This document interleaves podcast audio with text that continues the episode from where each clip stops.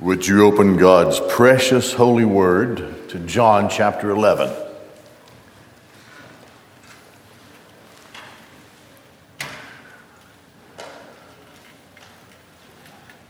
There is a theme here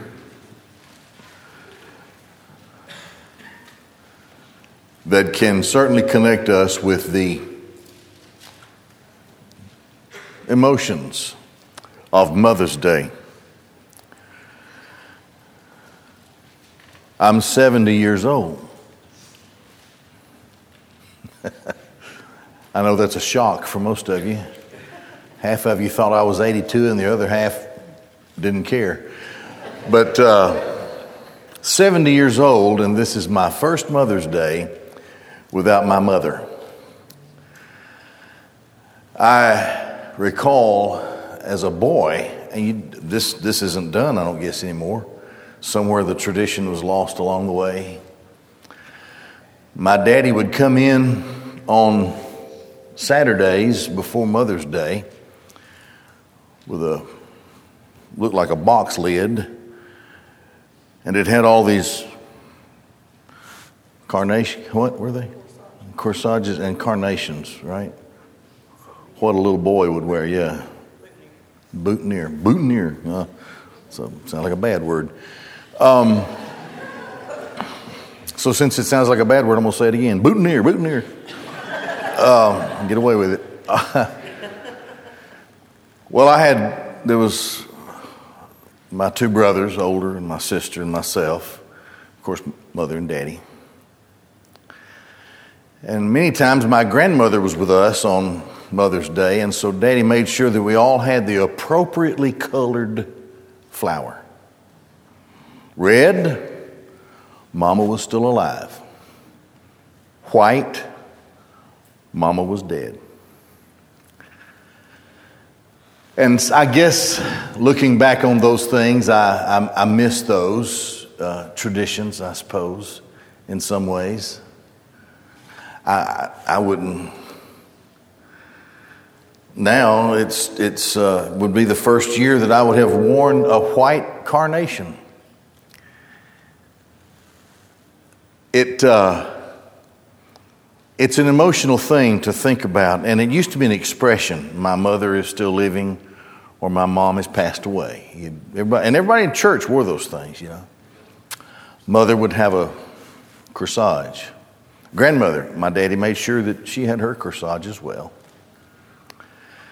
And we would go to Mother's Day service, but not until somebody pinned that thing on my lapel. I couldn't stand it back then. I just couldn't stand it. I had to wear that stinking thing all during Sunday service. I'd give anything if I had one more time like that, though, you know? First year that I'd have to wear a white one.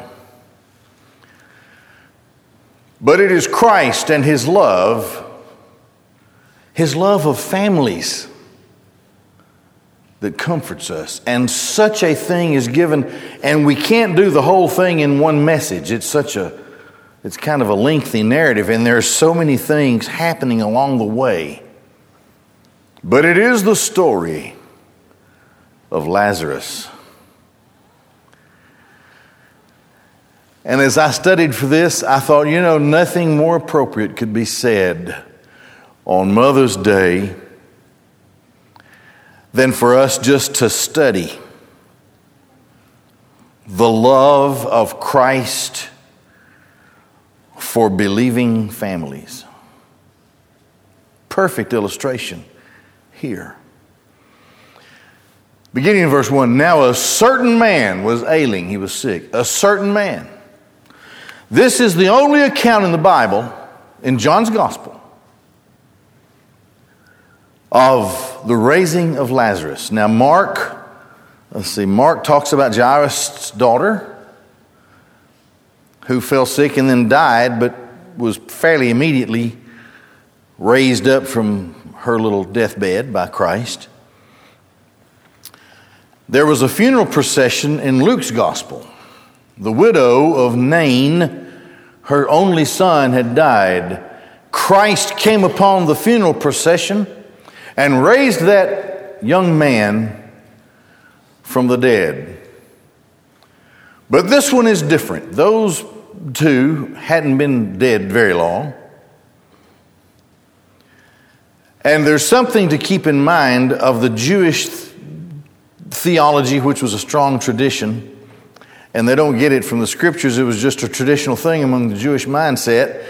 And it was this that the spirit, the departed spirit of the deceased, hovered about the corpse for two days. And then after the third day, the, or upon the third day and thereafter, the spirit would no longer hover and would be gone. You kind of keep that in mind, and of course you know the story of Lazarus, and you know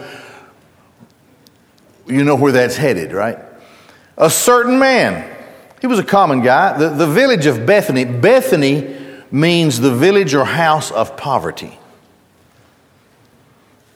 Probably appropriately fits the people who lived there, including Lazarus and his two sisters, Mary and Martha.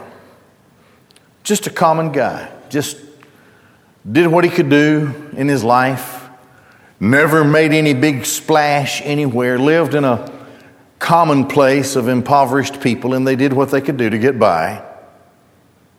A little family.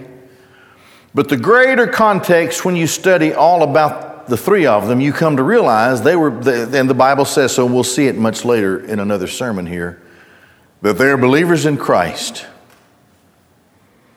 Christ knew them. He had stayed in their home. But the Holy Spirit, first of all, introduces us to Lazarus as a certain man. Why, if I'd lived in that day, it could have been me, or it could have been you. Or if Christ was here today in physical ministry, it could be me, or could be just a common person. He was sick. Lazarus of Bethany of the village of Mary and Martha, her sister. Now, John helps us to understand how Christ was acquainted with this family. Now, Mary was the one having anointed the Lord with fragrant oil and having wiped his feet with her hair. It was their brother, Lazarus, who was sick. Now go back up to the anointing of the oil and the wiping with the hair. As I said, this was apparently a family of a lower class. They lived in a village of lower class people.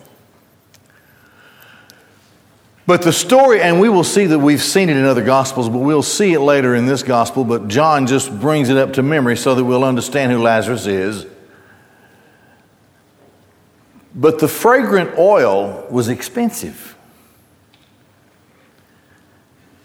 And this young woman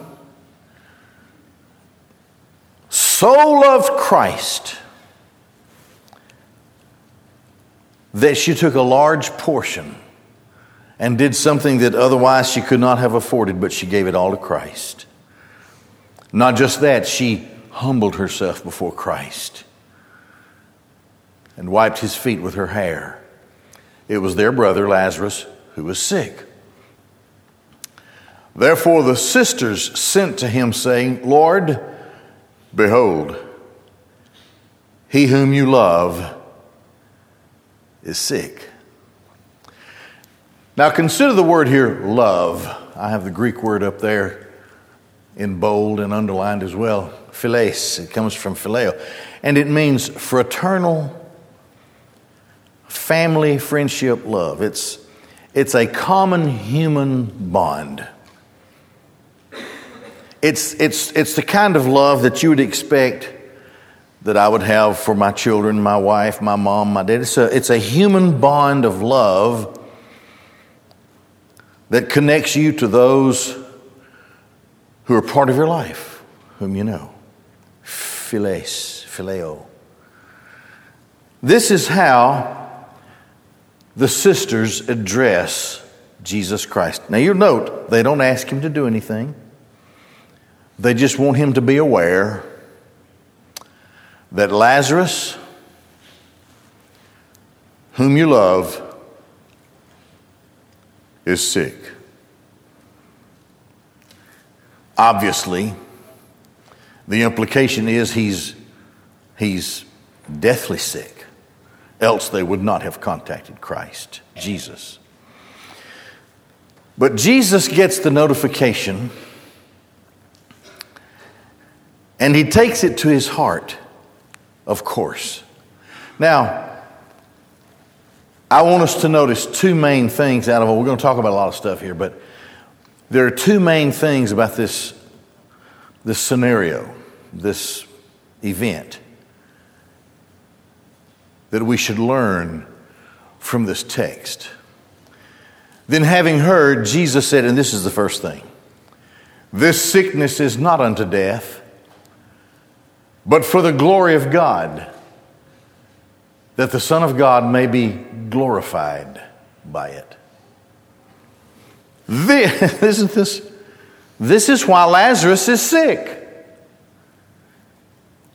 He's not sick because he slept in a cold, rainy night with his feet hanging out the window. Or he's not sick because he was around people who were sick. He is sick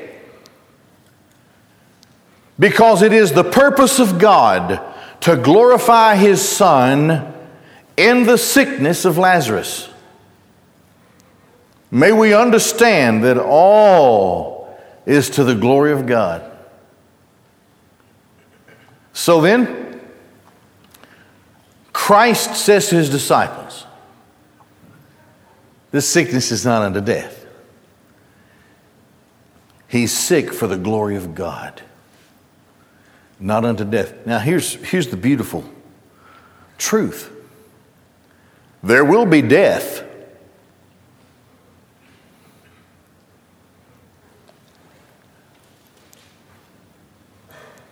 But there is not death. Only those who are in Christ really can grasp that.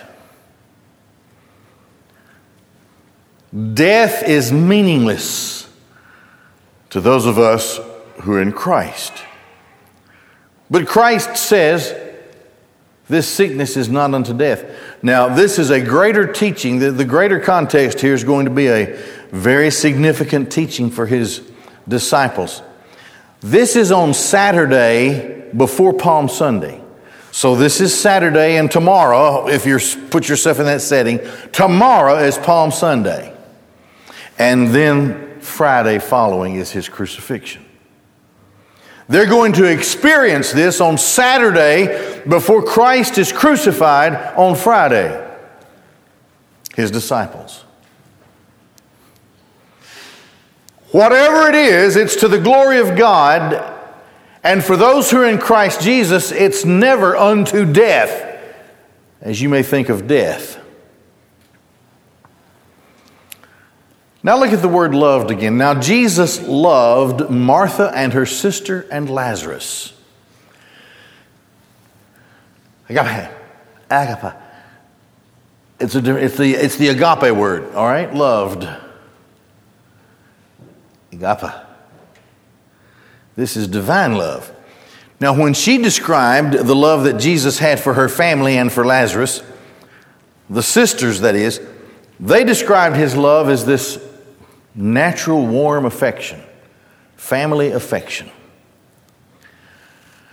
But when the Holy Spirit, through the pen of John, describes the love that Christ has for his own, it's the word for divine love. It's a love that goes beyond anything you could imagine.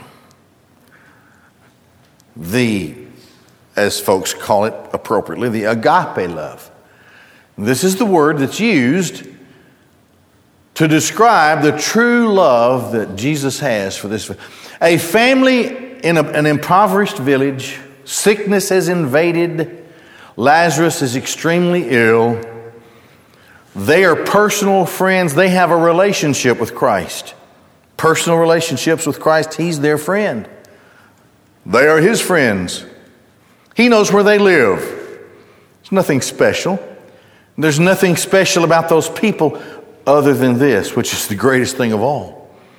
They are in Christ, they have a personal relationship with Christ.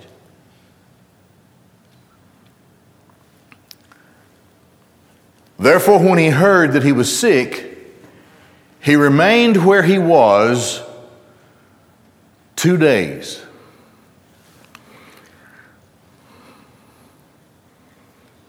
It's okay because this sickness is for the glory of God. Two days. Christ is in control. He's on a divine timetable. Nothing can stop it. We're going to see more about that here in just a second. Then after this, he said to his disciples, Let us go into Judea again. okay.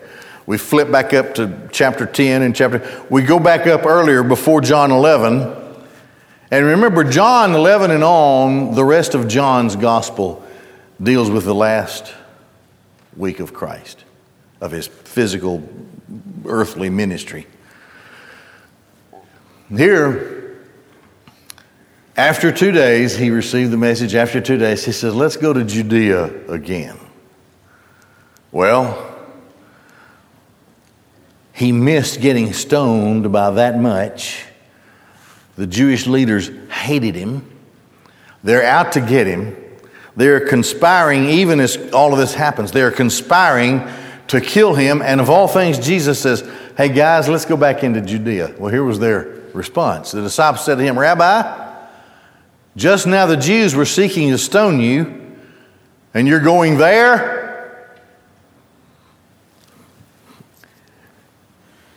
It's a silly thing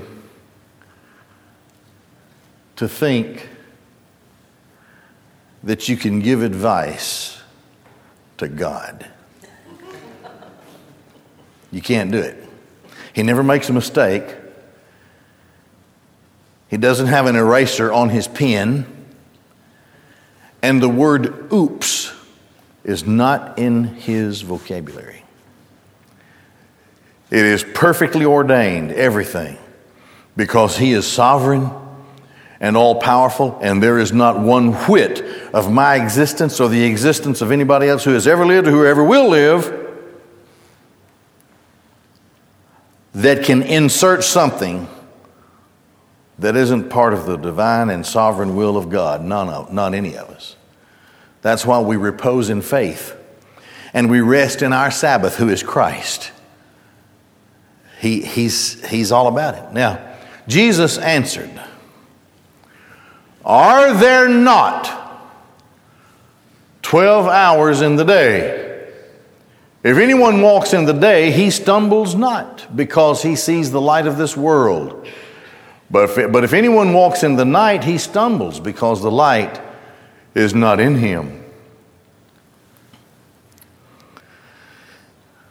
This is an ancient, this is an old proverb that was fairly common. And here's what it means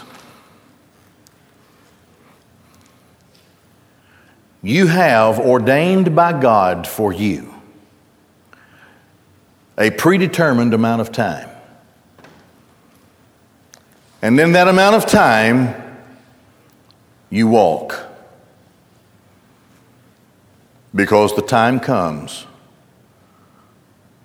when you can't walk anymore. It's the day. It is the day that God has ordained for us. Immediately, the meaning is this Guys, Jesus would say to his disciples, nothing can keep me from the ordained purpose of my life. Nothing. No enemy can shorten it, no friend can lengthen it because it is fixed by God Christ is saying, My Father has fixed my ministry. I could say that about any of us. We have this fixed time. You won't add a day to it, you won't take a day away from it, and nobody else ever can either. You walk in that day, and you won't stumble. And this is the day that I must walk, is what Jesus says to his disciples. Because God is going to be glorified by the sickness of Lazarus. There could be 10 million Jews with rocks in their hands, it doesn't matter. Nothing will happen to Christ until when he goes to the garden and the presence of the Father begins to withdraw, that the sins of Christ's own might be visited upon him, so that finally and ultimately, according to the covenant made between the Father and the Son from before the foundation of the world, he would carry my sins because I'm in Christ. And if you're in Christ, your sins and my death and your death to the cross. And they would be buried.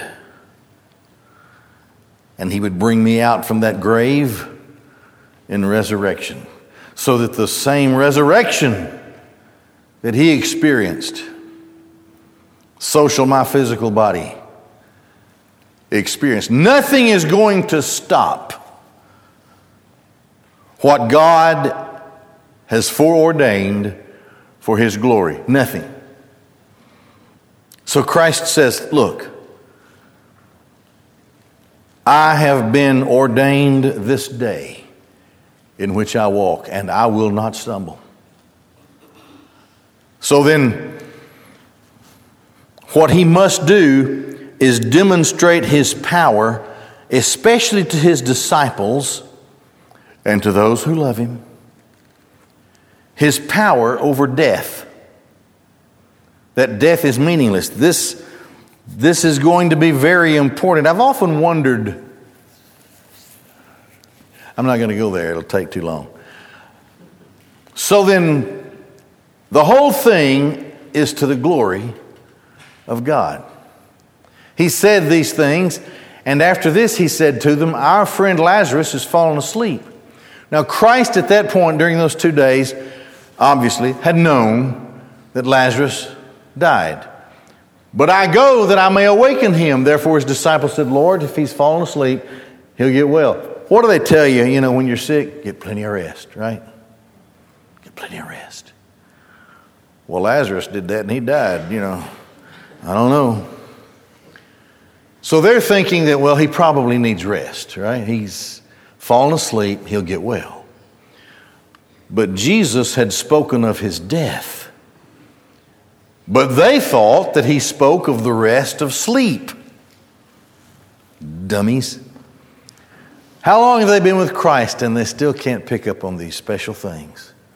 So here's what Jesus did He said to them plainly, Guys, he's dead. Lazarus has died. The first lesson that we should get is that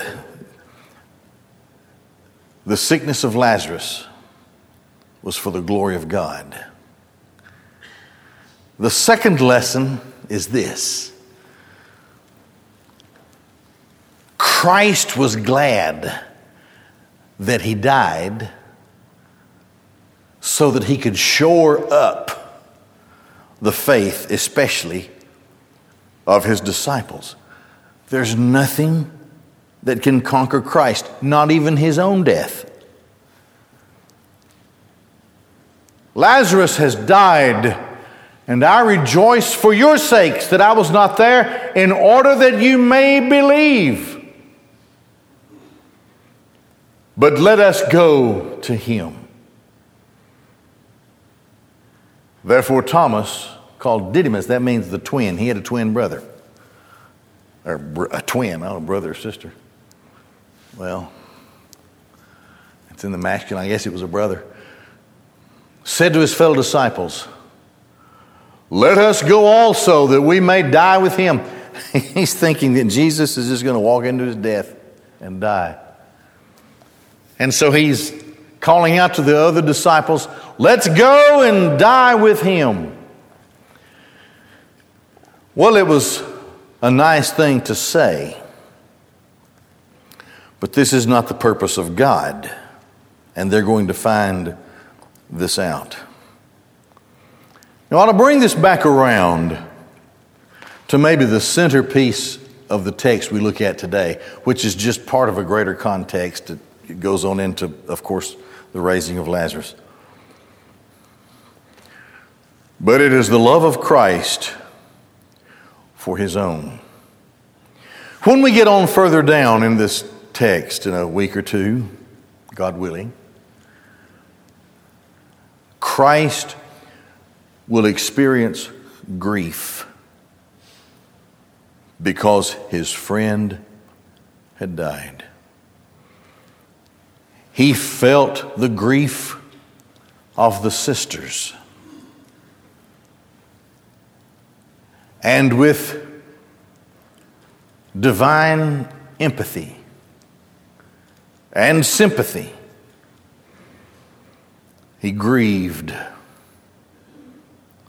over the death of Lazarus. He died. He, he cried because Lazarus had died. But he has the power to know with all of his love for his own. He has the power to know this is death, but this is not the end of it. I'm reminded, of course, of my mother on Mother's Day and of so many others, and I'm sure many of you are reminded of so many as well. He felt the warmth of their friendship. Obscure to the world, he knew them. He knew them intimately. Their names wouldn't mean anything to anybody had their names not been recorded in the blessed and holy Word of God. This is, this is all that's said about Lazarus. is a common name. The name in, it's written in the Old Testament. the name in the Old Testament is Eliezer. Very common name. Mary and Martha, very common names. I don't know how many Marys there are in the, what, that are mentioned in the New Testament. I have to stop and think. Miriam, Moses' sister, she, that was Mary. That's Mary in the Old Testament.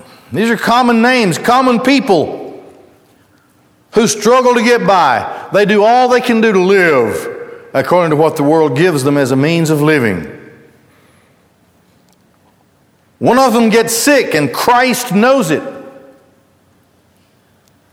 He's intimately connected with his own. And Christ declares there's death, but that's not the end of it. And only Christ could say that. No one else could say that for me, or for you, or for our moms, our dads, and all the others who have passed on. Only Christ could enter into this beautiful relationship. There is no more, in the whole context of the scripture, I'm sorry we can't finish the whole thing today, but in the whole story, there is no greater display of the person of the Christ with the fullness of both his humanity and his deity on display. The brokenness of his heart, the tears from his eyes, the weeping for his dead friend, the care he has for those who remain, and the attention that he gives to the one who is in the tomb, his mighty, his almighty knowledge and love he loved them. You know what the Bible will say? I think it's in John 13. We're going to get there one of these days. He loved his own. And having loved his own, he loved them to the end. That's us.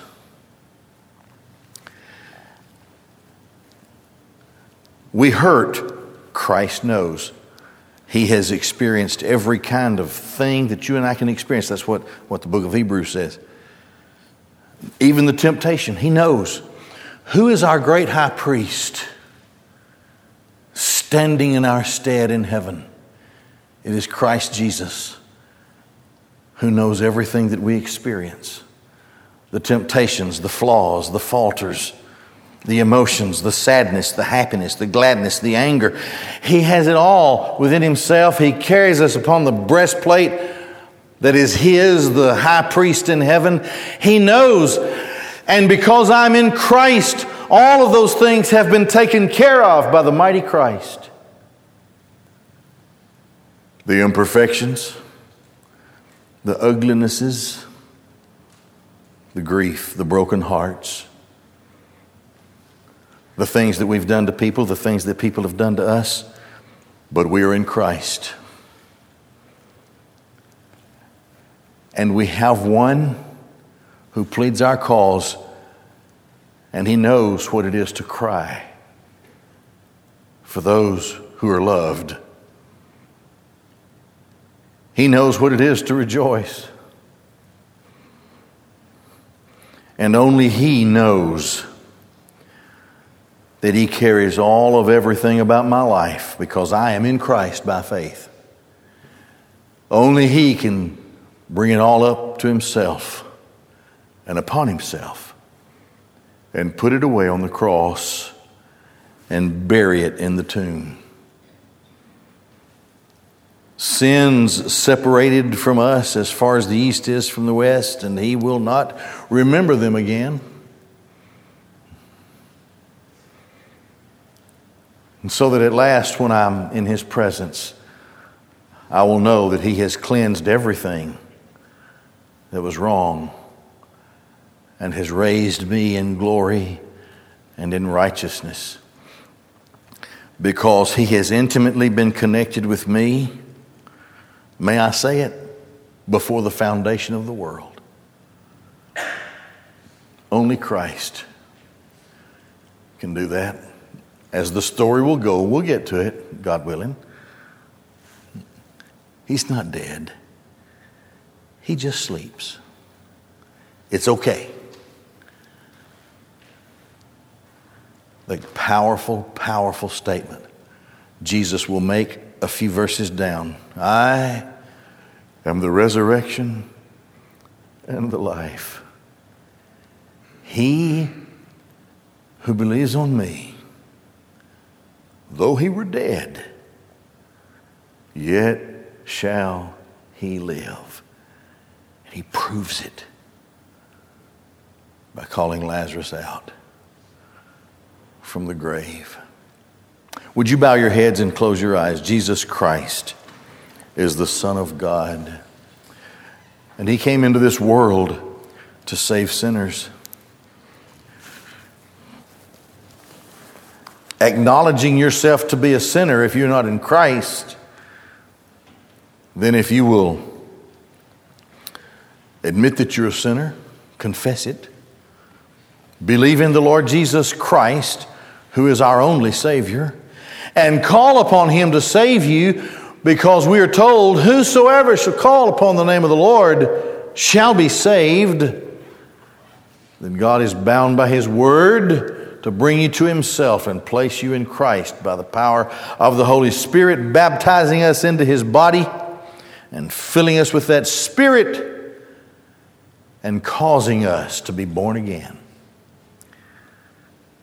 In just a moment, we'll stand and be dismissed. If, you're come, if you've come here today without Christ, but the call of God is upon your life to come to be saved, we have deacons and wives as you exit this door. We have deacons and wives standing in the doorways of a couple of rooms. You'll see them just as you exit.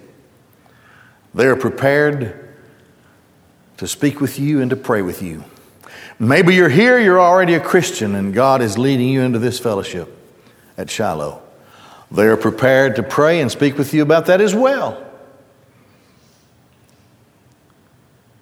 So may God grant that opportunity today. So while our heads are bowed and our eyes are closed, would you prayerfully stand all over this room? And we'll be dismissed from this service.